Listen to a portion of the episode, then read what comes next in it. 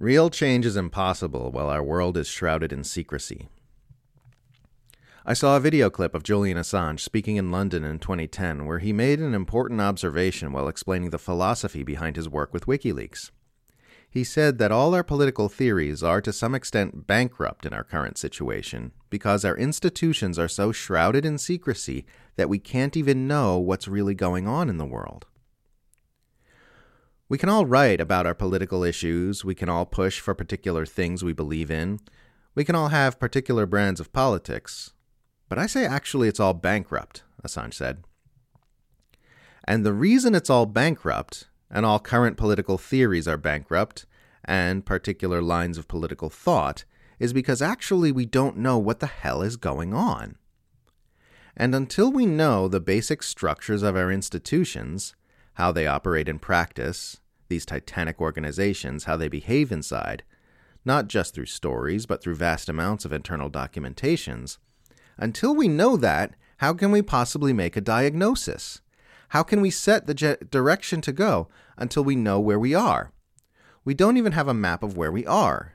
So, our first tack is to build up a sort of intellectual heritage that describes where we are. And once we know where we are, then we have a hope of setting course for a different direction.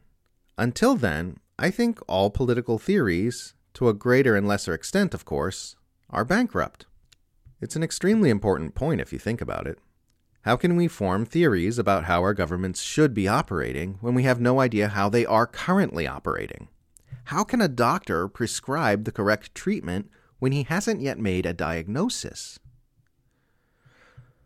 Political theories are in this sense bankrupt because they are formed in the dark without our being able to see precisely what's happening and what's going wrong. The nature of our institutions is hidden from us and that includes not only our government institutions, but the political, media, corporate, and financial institutions which control so much of our society. Their nature is hidden not only by a complete lack of transparency, but by things like propaganda, internet censorship, Silicon Valley algorithm manipulation, and the fact that all the most loudly amplified voices in our society are those who more or less support status quo politics. The fact that all the most important aspects of our civilization's operation are hidden, manipulated, and obfuscated by the powerful makes a joke of the very idea of democracy. Because how can people know what government policies to vote for if they can't even clearly see those policies? How can people know what to vote for when everything about their understanding of the world is being actively distorted for the benefit of the powerful? Democracy is impossible while the public is flying blind. And so is any other means by which the public might impose their will on existing power structures. You will never see a collective uprising of the masses against their rulers when the dominant message being inserted into everyone's mind is that everything is basically fine, and if you don't like the way things are, you can change it by voting. If the veil of secrecy was ever ripped away from the U.S. empire's inner workings and everyone could see the full scale of its criminality in the plain light of day, you'd probably have immediate open revolution in Washington, which is precisely why that veil exists. We can't form solid political theories while everything's hidden from us, and even if we could, we're unable to organize any means to put those theories into action for the same reason the fact that the nature of our world is being so aggressively obfuscated from our view keeps us from knowing exactly what needs to change and keeps us from affecting change.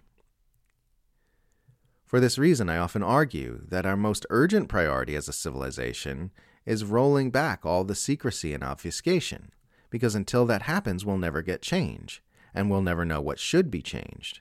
I have my ideological preferences, of course, but I'm just one person taking their best guess at what needs to happen in a world where so many of the lights are switched off. Not until our society can actually see the world as it really is will we have the ability to begin, as Assange says, setting course for a different direction. And those who benefit from our current course are lucidly aware of this. That's why we're not allowed to see what they're up to behind the veils of secrecy, that's why our entire civilization is saturated in nonstop propaganda. That's why the internet is being increasingly censored and manipulated. And that's why Julian Assange is in prison. We can only begin fighting this from where we're at. None of us individually have the power to rip the veil of secrecy away from the empire, but we do each individually have the ability to call out its lies where they can be seen and help wake people up to the fact that we're being deceived and manipulated. Every pair of eyelids you help open is one more pair of eyes looking around, helping to get an accurate picture of what's going on, and one more pair of eyes helping to open the eyes of others. Once we have enough open eyes, we will have the potential for a real course of action.